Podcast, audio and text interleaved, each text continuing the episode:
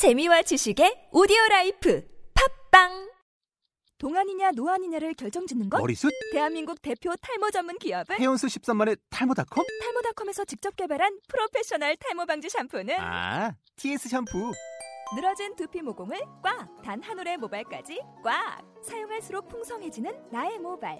이제 탈모 고민 끝! TS 샴푸.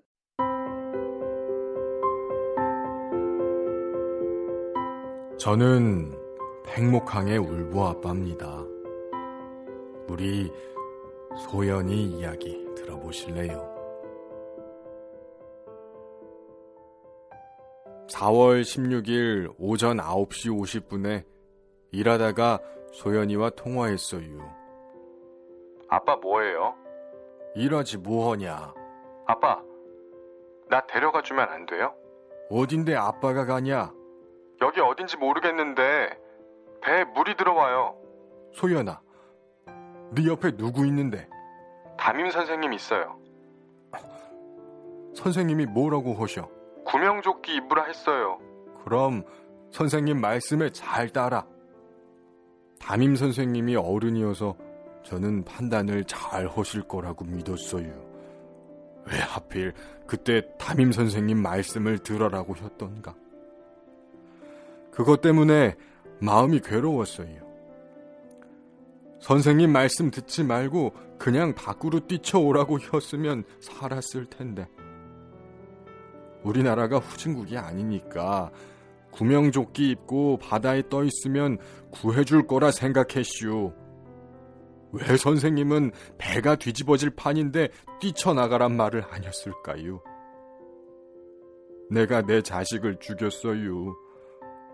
그 생각을 하면 마음이 괴롭고 눈물이 나요. 아빠가 판단을 잘못해갖고 애를 죽인 것 같아. 제가 가장 궁금한 건 우리 애를 살릴 수 있었는데 왜 못 살렸나 그거예요. 선장이 빠져나올 때 애들을 나오라기만 했어도 다 살았는디 왜 그런 말을 아니어서 죽였는지 내일 모레면 5개월이 다 돼가잖아요. 뭐 이런 나라가 다 있어요. 힘이 있으면 바로 깜빵 보내잖아요. 맥 있으면 시민들을 갖고 놀려고 하고 가끔 집에 들어가 있으면 술 생각밖에 안 나요. 술만 먹어요. 상담 같은 건 한 번도 안 해봤어요. 딸은 죽어서 이 세상에 없는디 내가 살겄다고 그런 걸 받는다는 걸 받아들일 수 없어요. 지금도 뒤따라갈 마음밖에는 없는디. 제가 사는 동네에 치킨 파는 술집이 하나 있어요. 그 가게 주인이 저를 많이 위로해 줬어요. 한창 힘들 때 제 말을 많이 들어줬어요. 이해해 주시고 받아주고 감싸주고 말동무를 해줬어요.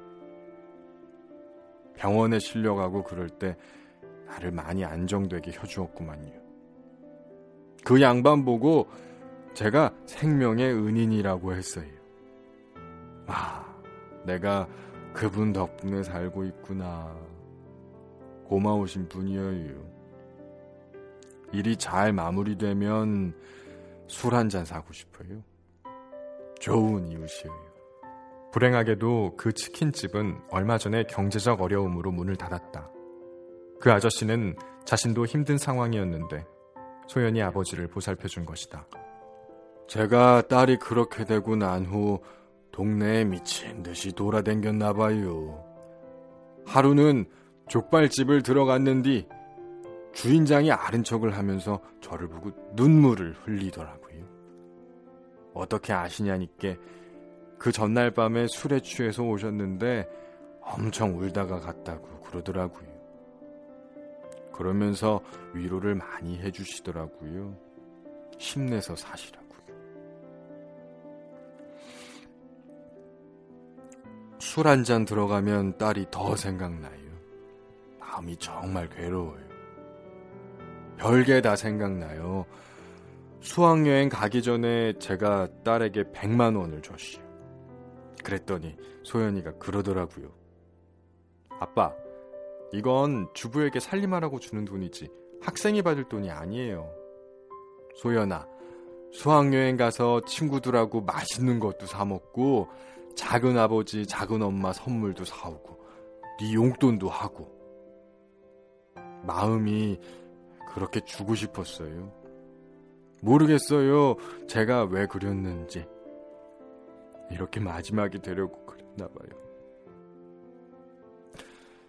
딸이 그래요. 아빠, 돈을 아껴야지. 나 대학 가려면 등록금이랑 많이 들잖아요. 이렇게 쓰면 저 대학 못 가요.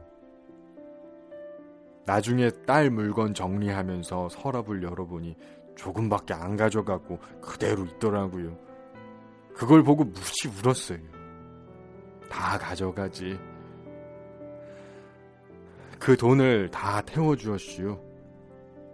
딸 장례식 때 초등학교 5학년 때 담임 선생님이 오셔서 엄청 우셨슈. 나를 붙잡고 아까운 인재 한 명 보냈다고. 선생님 남자친구도 함께 왔더라고요. 제가 걱정인 건 일이 다 해결되고 함께 했던 분들이 집으로 뿔뿔이 흩어지면 저는 어떻게 살까 하는 생각이 들어요. 여기 와서 그려도 희덕거리고 웃고 있지만 다 해결된 다음에는 어떻게 이겨낼지 걱정이 돼요. 지금도 술 기운에 사는데. 제가 앞으로 살 계획을 소연히 하고 함께 허겄다고 꿈꿨는디 이제 모든 게 사라져버린 것 같아요. 이제 앞으로 어떻게 살지 아무런 의미도 없고 깜깜해요. 그래도 부모님들과 함께 있으면 마음이 편하고 좋아요.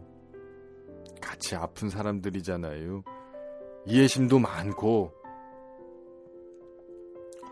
며칠 전에는 능곡의 참 붕어찜집으로 산반 부모님들 모시고 갔다 왔시오.